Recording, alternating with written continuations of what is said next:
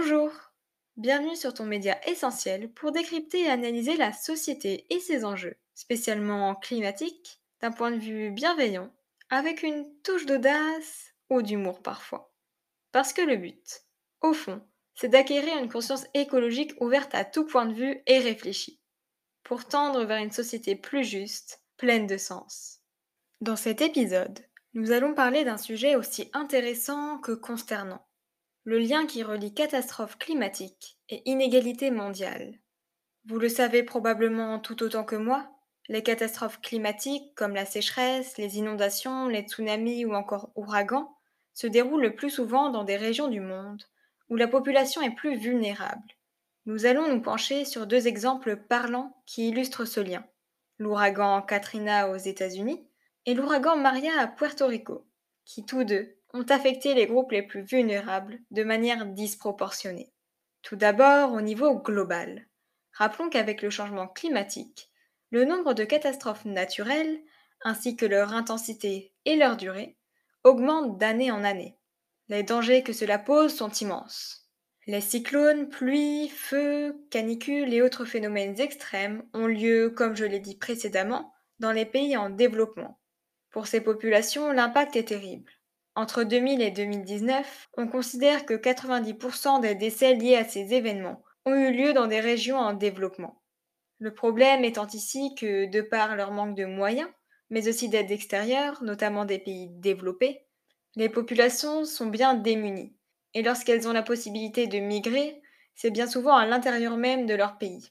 Au niveau individuel comme à l'échelle des États, qui voient déjà leurs moyens très limités épuisés par les catastrophes qui se répètent, de nombreuses questions se posent alors, spécialement sur la responsabilité des États riches, puisque rappelons que ce sont eux qui génèrent la majeure partie du changement climatique affectant les pays en développement.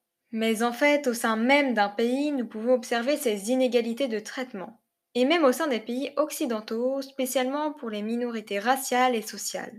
L'un des plus importants désastres climatiques subis aux États-Unis, l'ouragan Katrina, en est un exemple parlant. Le jour du 29 août 2005, plus de 1800 personnes ont perdu la vie, tandis que des centaines de milliers d'autres ont dû fuir et donc tout quitter. Ces conséquences terribles résultent de plusieurs facteurs, parmi lesquels un manque de préparation des autorités, un système de protection contre les inondations inefficace, ainsi qu'un manque de réactivité saillant, que cela ne soit dans l'évacuation, la provision de biens ou encore les soins on pourrait s'arrêter aux conséquences immédiates du désastre. Mais ce qui nous intéresse ici, ce sont plutôt les conséquences à long terme, sur les populations les plus vulnérables de Nouvelle-Orléans. Sans moyen d'évacuer ni de communiquer, beaucoup se sont retrouvés livrés à eux-mêmes, tandis que le président, lui, était en vacances. Beaucoup des communautés les plus pauvres et les communautés noires vivaient déjà dans les zones les plus exposées, ce qui a aggravé leur exposition au risque. D'ailleurs, même des années après l'incident, de nombreuses zones ne sont encore pas reconstruites, étant donné que la priorité est donnée à certains quartiers aisés. Bien évidemment, pas les lieux de vie de ces communautés. Ce sont donc des facteurs sociaux, économiques et politiques qui sont venus s'ajouter à la catastrophe, aux conséquences déjà dévastatrices. Parlons d'un autre groupe, consistant pourtant la moitié de l'humanité, qui voit bien souvent ses droits bafoués. Ce sont les femmes. En 2017, un ouragan nommé Maria frappait les côtes de Puerto Rico, causant des dégâts désastreux dans la région. De nombreux rapports ont même démontré que lors de la gestion de cette crise, les droits des femmes n'avaient pas été suffisamment pris en compte. En outre, les violences contre les femmes ont augmenté de manière significative pendant cette crise, notamment parce que les moyens de communication d'urgence, tout comme les systèmes judiciaires, avaient été totalement interrompus à ce moment-là sans compter la désorganisation et le manque de responsabilité des autorités pour apporter de l'aide et prévenir ce problème.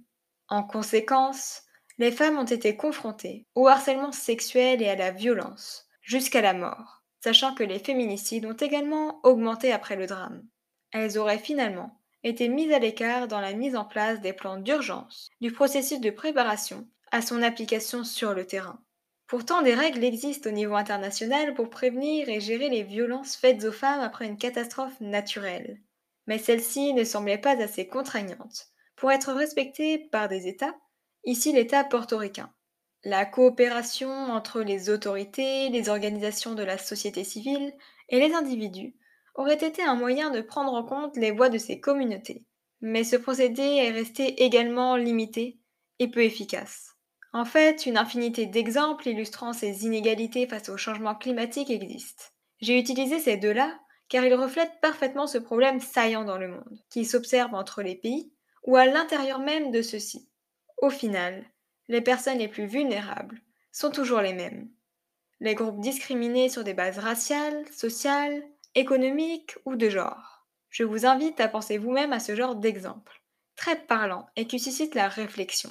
Le changement climatique n'est donc pas seulement un souci de protection de la planète et des écosystèmes, mais bien une problématique qui relie profondément climat et inégalité, appelant à des changements sociétaux conséquents.